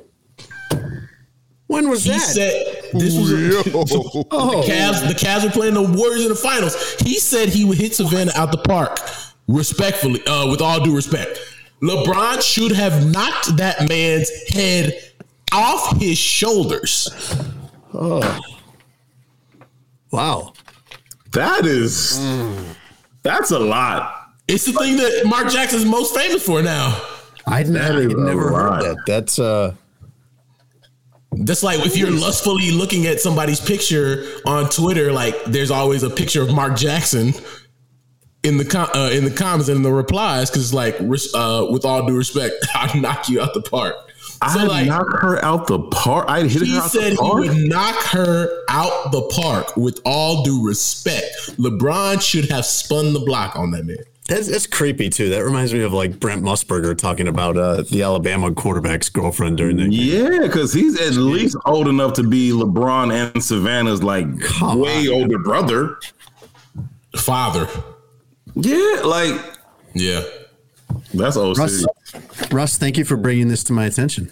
No worries. I, I, I, thought you guys were aware, but I'm glad I could uh, no. bring some light on that. In fact, I'm going to count that as a news item and skip this college basketball one that I have. All right. Uh, a wild, wild story, Russ, at the Newark airport. Former Broncos cornerback Brendan Langley brawled with a United Airlines employee. Uh, they traded slaps, punches, multiple outlets, multiple media outlets it's reported that this altercation started with the United Airlines employee confronting Langley uh, for using a wheelchair as a luggage cart instead of renting one for five dollars. Which, by the way, that's a total Tony move, right? That's- Tony, 100. percent You're going to do that to save the five bucks. Oh yeah. Uh, But this guy wanted to assert himself and get involved in this, which As the leader of the cars. not really. Yes. And uh, and they got into quite a fight. And Russ, I asked you to uh, check out the video. We normally we'd play a clip like this during the show, but there's the audio doesn't really do any good. I don't think. I asked you to, wa- I I can you to tell the a- audio. There were some key pieces in the audio. Audio was really good, Tony. Yeah, don't uh, Jason, don't there's downplay not it. much. It's like a minute long clip, and there's only a couple little parts of it. I, I don't know if playing the audio works that well on a on a podcast, but when I asked you to please watch it, you know, so we could do a, a- an analysis on it, uh, you informed me that you'd already watched it 20 times. Correct. Correct. It- um, I, a couple things. You have the guy provoking uh, Mr. Langley, slapping him, but it was like a slap mush. He didn't really he didn't really commit to one or the other. The problem was then Mr. Langley said, "All right, I have time today. I'm gonna catch my flight, and I'm gonna let you know about yourself." So then gives him the one hitter quitter. Bro falls back, almost falls onto the luggage um, beltway that takes you I to was the back, hoping so you that. get on Yeah, the that would have been hilarious if he got knocked That'd been onto the great. beltway. falls down, knocking luggage over. He gets up, face is half bleeding, right? Half of his face bloodied up. The dude is stumbling and bumbling over to Langley again, to which Langley replies, You want more? He wants more. like the, the audio is key there, Jason. Pretty good. Yeah, but you got to listen to like a whole minute to get that two second clip. Yes. When he Uh, almost falls backwards over whatever that is. And then I think another time Langley hits him and he does. It reminded me of like a video game. A video game like you do a move on like the end boss of that level and you realize, Finish like, him. Oh, it almost worked. Yes. It's like okay, that's that's what I need to do is get him over by the luggage cart and knock him over. Uh, the the United Airlines guy seemed very confident and also very bad at fighting. Not a good combination. terrible combination.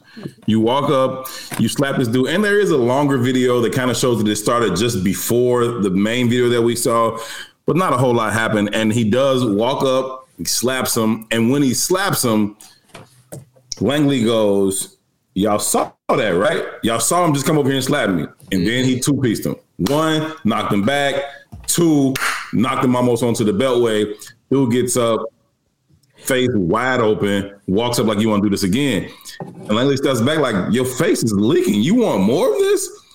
And at some point, somebody off camera is like appealing to Langley, like to like, like not do it, like stop. Like he's like, I didn't, I didn't do nothing. He's like, you better come get him before he dies today. And like, um, listen, I don't know. I don't know what else you want me to do. First of all, you take your job too serious, sir. Okay, stand back there, check people into their flights, do your job. Very important job. We appreciate you. Do your thing, right? What we don't need you to do is come from behind the counter to address me about a wheelchair, sir. They aren't going to give you a raise for this. No. Do your job. Go home. You do not have to get beat up today. That is that's not necessary at all. Right? You chose it. You got it. Congratulations. Now you got beat up and fired. Yeah, he was very confident, uh, not only in his fighting skills incorrectly, but also uh, incorrectly very confident that this was going to be okay with United Airlines because uh, he's been fired. We don't have all the information on this probably by the time you hear it on Tuesday morning, but as of, I mean, on Thursday morning, but as of right now, Tuesday night, uh, Brendan Langley has been charged with simple assault, but his attorney is saying that uh, the United Airlines employee uh, was not provoked in any way when he started this, where that the United Airlines employee accosted him, and that Langley himself is the victim. Um, my favorite thing that Langley has said about this all was uh, he tweeted at United that quote this was the worst customer service experience of his life. Listen, it's the, it's the airport. There'll be plenty of footage of this. They'll know exactly what happened first, who did what. The point is, like, the fact that you're behind, that the fact that you're on the front side of the counter, you've gone too far. If Langley, if this, if this confrontation happened on the other side of the counter, right, then Langley's in the wrong. You are on this side when you have no business over here, sir. Mind I- your I agree. Or I call agree. security. You that upset about this wheelchair? Call security. They pay Call someone who's call someone whose job it is. Yes. Look, don't don't use a wheelchair. don't use a wheelchair to cart your luggage around. That's that's not cool. Like somebody probably needs it. Those should be available for anyone that needs them. But if you're United Airlines employee, you know number six or whoever this guy is, it's not your job. Right.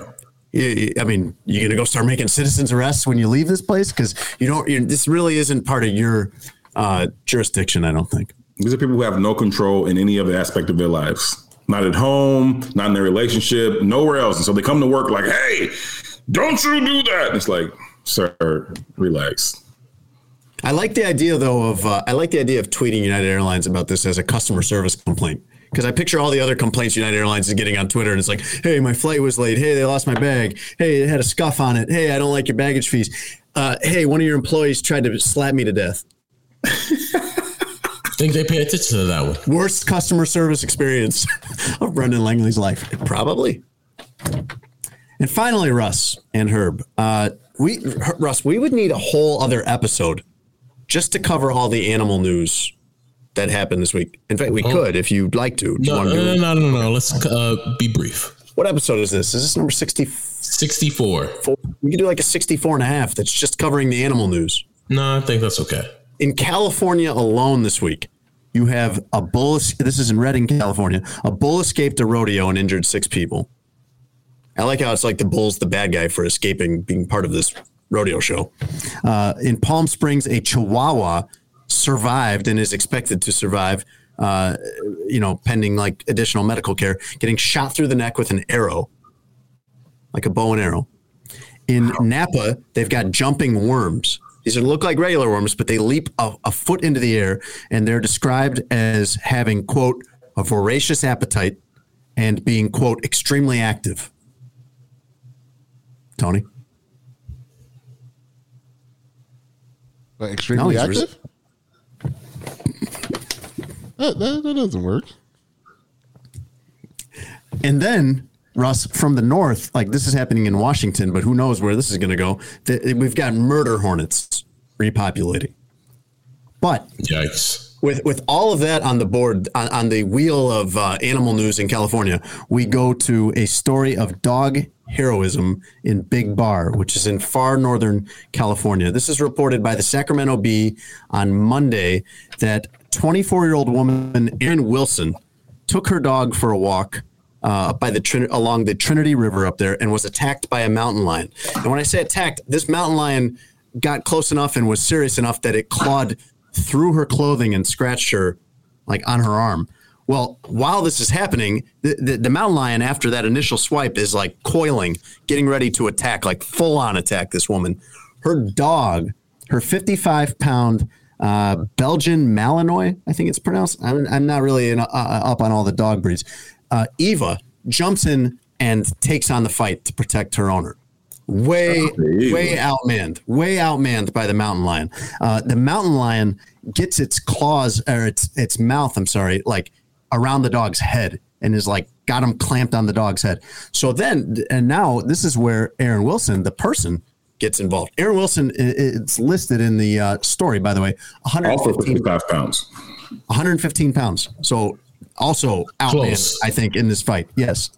Uh, she starts like punching and trying to gouge out the eyes of this mountain lion to save her dog. And it's not working. It's not letting go of her dog. So she runs back to her car to get a tire iron that she's going to come try to beat this mountain lion with.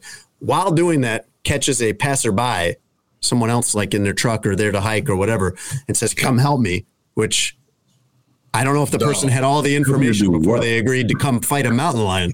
I think if you come to me and say, "Hey, come help me fight a mountain lion," I'm going to be like, "Sorry." uh, I hope that works out for you. But God bless. Yeah, I have a Thoughts thing. I to, yeah, because clearly you're safe. We don't have to go back to the fight that mountain lion. We just. But but this woman has pepper spray, and that ends up being very helpful. So these two women with a tire iron, tire iron. I don't know why I can't say that. A tire iron and pepper spray fight off this mountain lion. The dog Eva is badly injured in this. Uh, she's got two skull fractures, a punctured sinus cavity, and damage to the left eye, but she is in stable condition and possibly going to survive. The owners are optimistic that she's going to survive, and uh, the, her reward for this incredible act of heroism is going to be some extra stuffed animals to chew on and a steak dinner. If she stays alive. she's got to make it. But they were very optimistic after some medical care that uh, that Eva was going to make it, and uh, that's a good dog, man.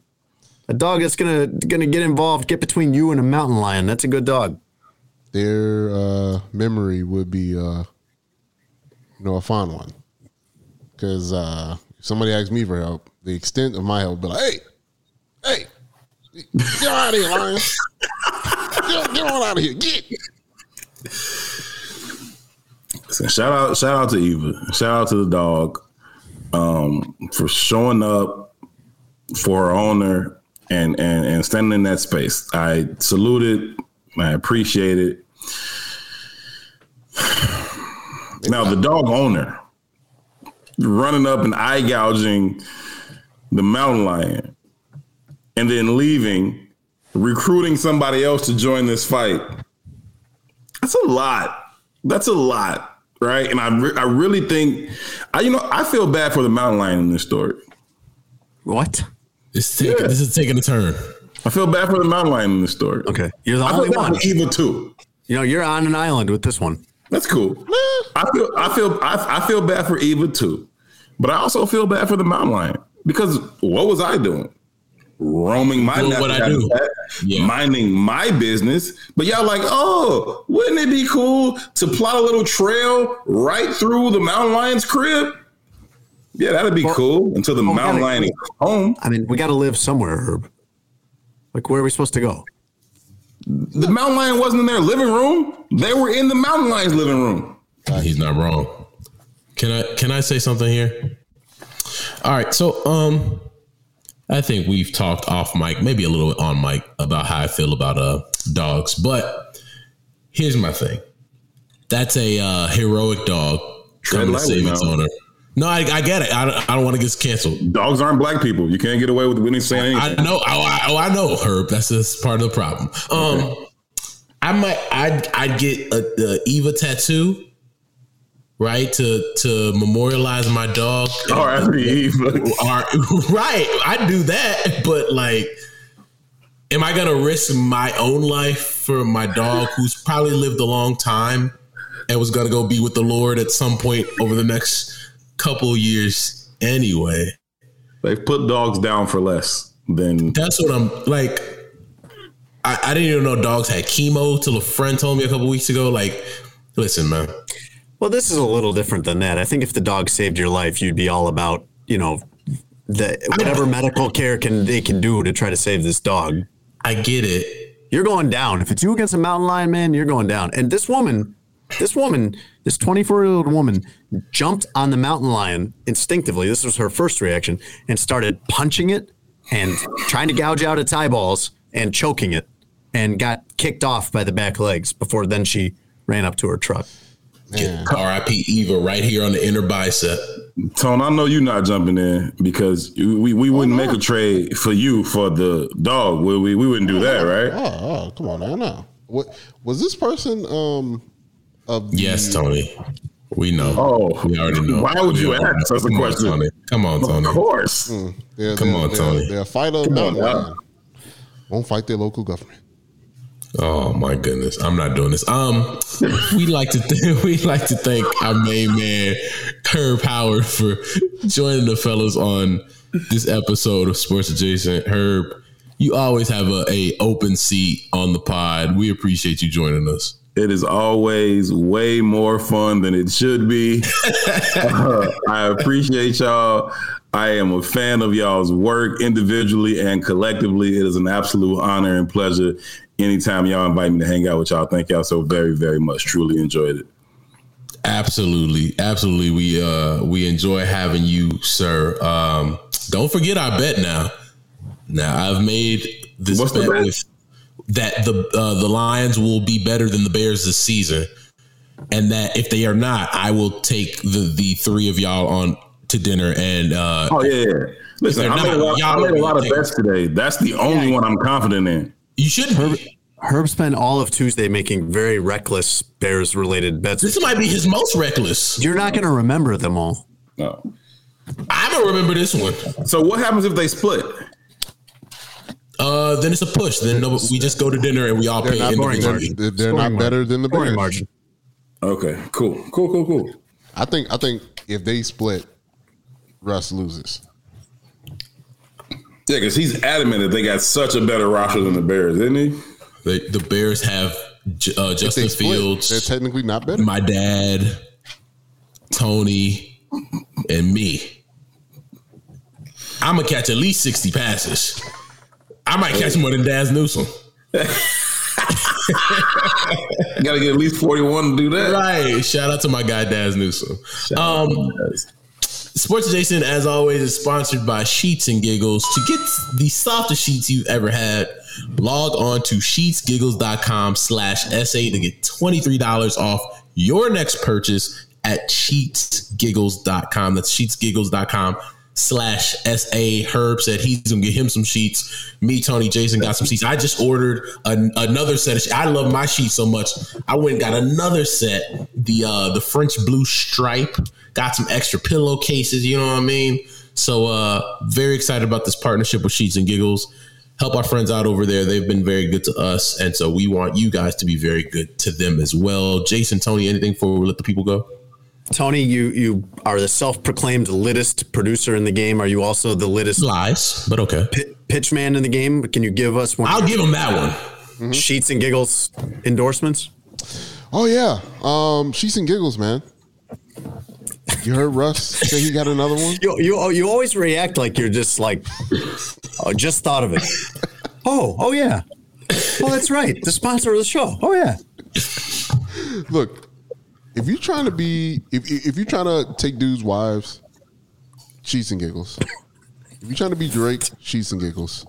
If you if, if you want to be able to just walk out to the the high rise in your in in, in your life, and you go spread eagle confidently in the world, get you some Sheets and Giggles. What does what does any of that have to do with bed sheets? It will make you more confident in waking up with your body. Um, these get worse as the weeks go on, Tony. So we're gonna have to go back to the drawing board. Uh, make sure you're downloading the podcast on iTunes, Spotify, Stitcher, wherever you find your audio content. Make sure you are watching the clips online, retweeting, sharing them with your friends. Uh, make sure you're listening to all the quality content at House of L. And with that, we will catch you guys next week. Thanks for listening to Sports Adjacent with Jason Lieser and Russell Dorsey. Be sure to download, subscribe, and give the podcast five stars.